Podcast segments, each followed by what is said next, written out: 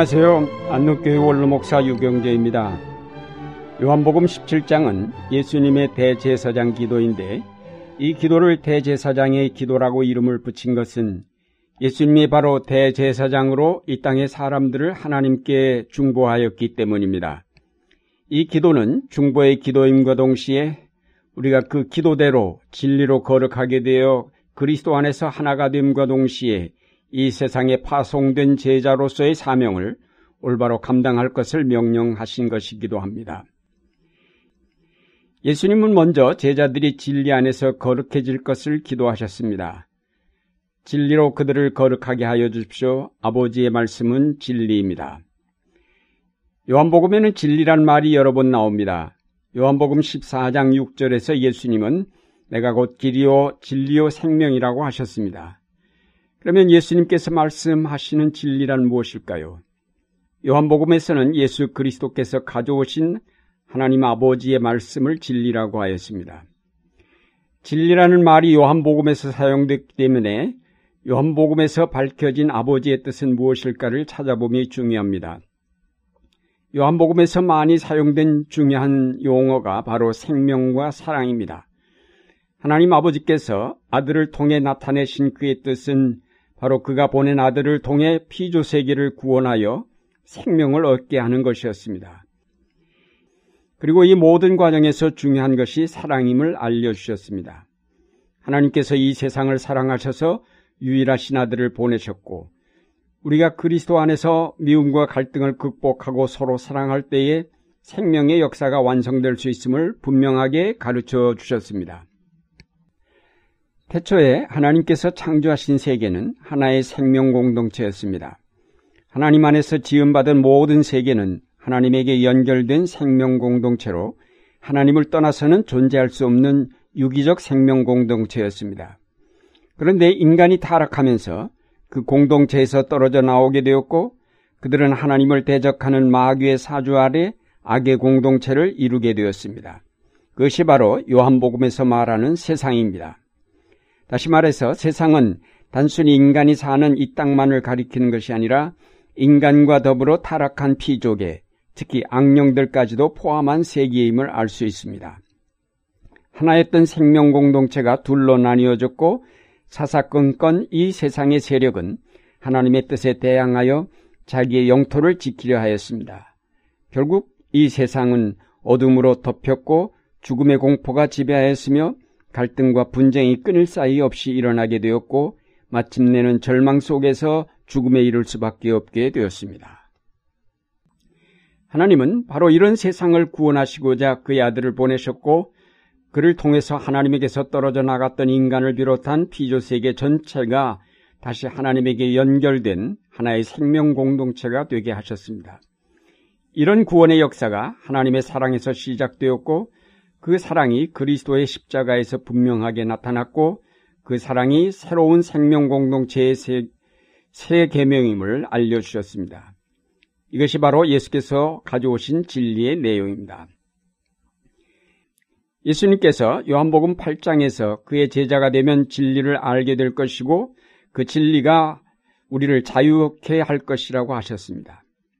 우리는 예수 그리스도를 믿음으로 해서 그의 제자가 되었고 그리스도 안에서 진리를 발견하였고 그 진리를 통해서 죄에서 자유함을 얻었습니다.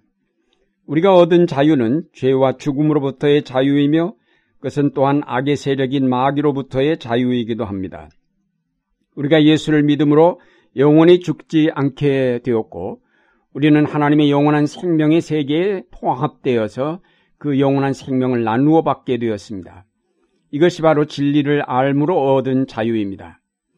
그러므로 이 자유는 크고 놀라운 은총입니다.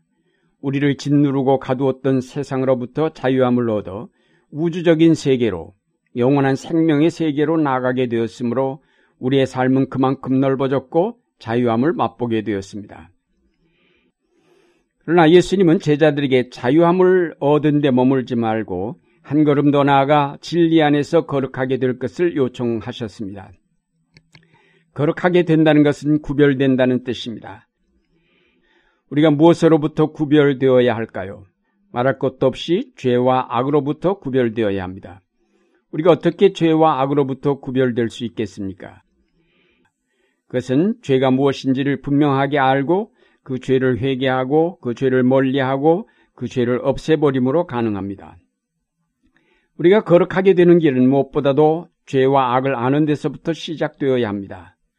죄가 무엇입니까? 하나님을 떠나서 자기 중심으로 살아가는 모든 일이 죄입니다. 특히 하나님의 생명 공동체를 떠나서 이웃과 자연을 돌아보지 않고 자기만을 생각하며 살아가는 행위 그 모두가 죄입니다. 거기로부터 빚어지는 모든 범죄 행위가 악입니다. 그런데 문제는 이런 죄와 악이 언제나 감춰져 있고 때로는 위장되어 있어서 우리가 그 실체를 분명히 알 수 없다는 데 있습니다. 오늘 우리 사회에서 이루어지는 정치, 경제, 사회, 문화 모든 분야에서 무엇이 죄이고 무엇이 악한 것인지를 구별해내는 것은 결코 쉬운 일이 아닙니다. 그러므로 우리가 거룩하게 되려면 무엇보다도 하나님의 뜻이 나타난 성경을 계속 연구하며 그 깊은 뜻을 찾아내기를 힘써야 할 것입니다. 그뿐만 아니라 역사에 대한 공부도 하여서 옳고 그름에 대한 분명한 역사의식을 키울 필요가 있습니다. 그 시대의 악을 분별하는 일은 결코 쉬운 일이 아니며 세계가 일체하여 악이라고 규정할 수 있을 만큼 분명하게 그 실체를 드러내는 악은 많지 않습니다. 결국 우리가 거룩하게 되는 데는 우리 힘만으로는 불가능합니다. 진리의 영이신 성령이 오셔서 우리를 깨우치시지 않으면 또 그가 우리를 진리 가운데로 인도하시지 않으면 죄와 악으로부터 구별되어 성결하게 되기가 어렵습니다. 그래서 근본적으로 진리의 영이신 성령을 통하여 우리가 세상에 속하지 아니하였다는 사실을 분명하게 깨달음이 필요합니다. 요한복음 17장 19절에서 예수님은 다음과 같이 기도하셨습니다. 또 저희를 위하여 내가 나를 거룩하게 하오니 이는 저희도 진리로 거룩함을 얻게 하려 함이니이다. 예수님은 우리를 위하여 자신을 거룩하게 하셨다고 하였습니다. 예수님은 원래가 하나님의 아들이시기 때문에 이미 거룩한 분인데 또 무엇을 거룩하게 한다는 것일까요?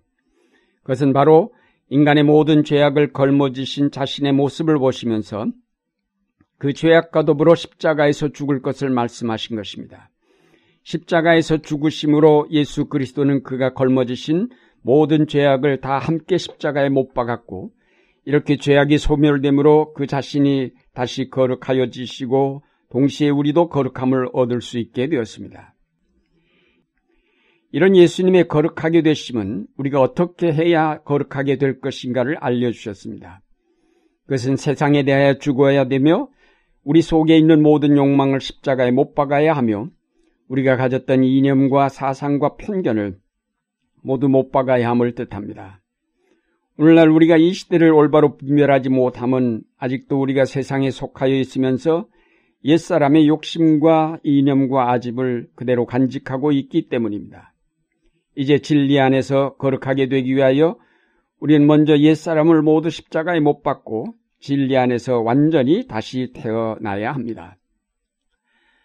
사랑하는 여러분, 예수님께서 여러분을 진리 안에서 거룩하게 하시는 목적은 바로 다시 세상에 내보내시고자 함입니다. 완전히 진리 안에서 변화를 받아 거룩하게 되지 않고서는 세상에 나갈 수 없기 때문입니다. 거룩하게 변화된 사람만이 세상에 나가서 그 세상의 잘못을 비판하면서 그들을 진리 안으로 인도할 수 있지만 그렇지 못할 경우 오히려 세상 논리에 이끌리고 그들에게 동화되어 결국 악과 손을 잡게 됩니다. 오늘 교회가 그 맡겨진 선교의 사명을 세상 속에서 올바로 감당하려면 먼저 진리 안에서 거룩하여져야 할 것입니다. 그래야 세상 속에 하나님의 나라를 선포할 수 있으며 그 진리를 깨울칠 수 있을 것입니다.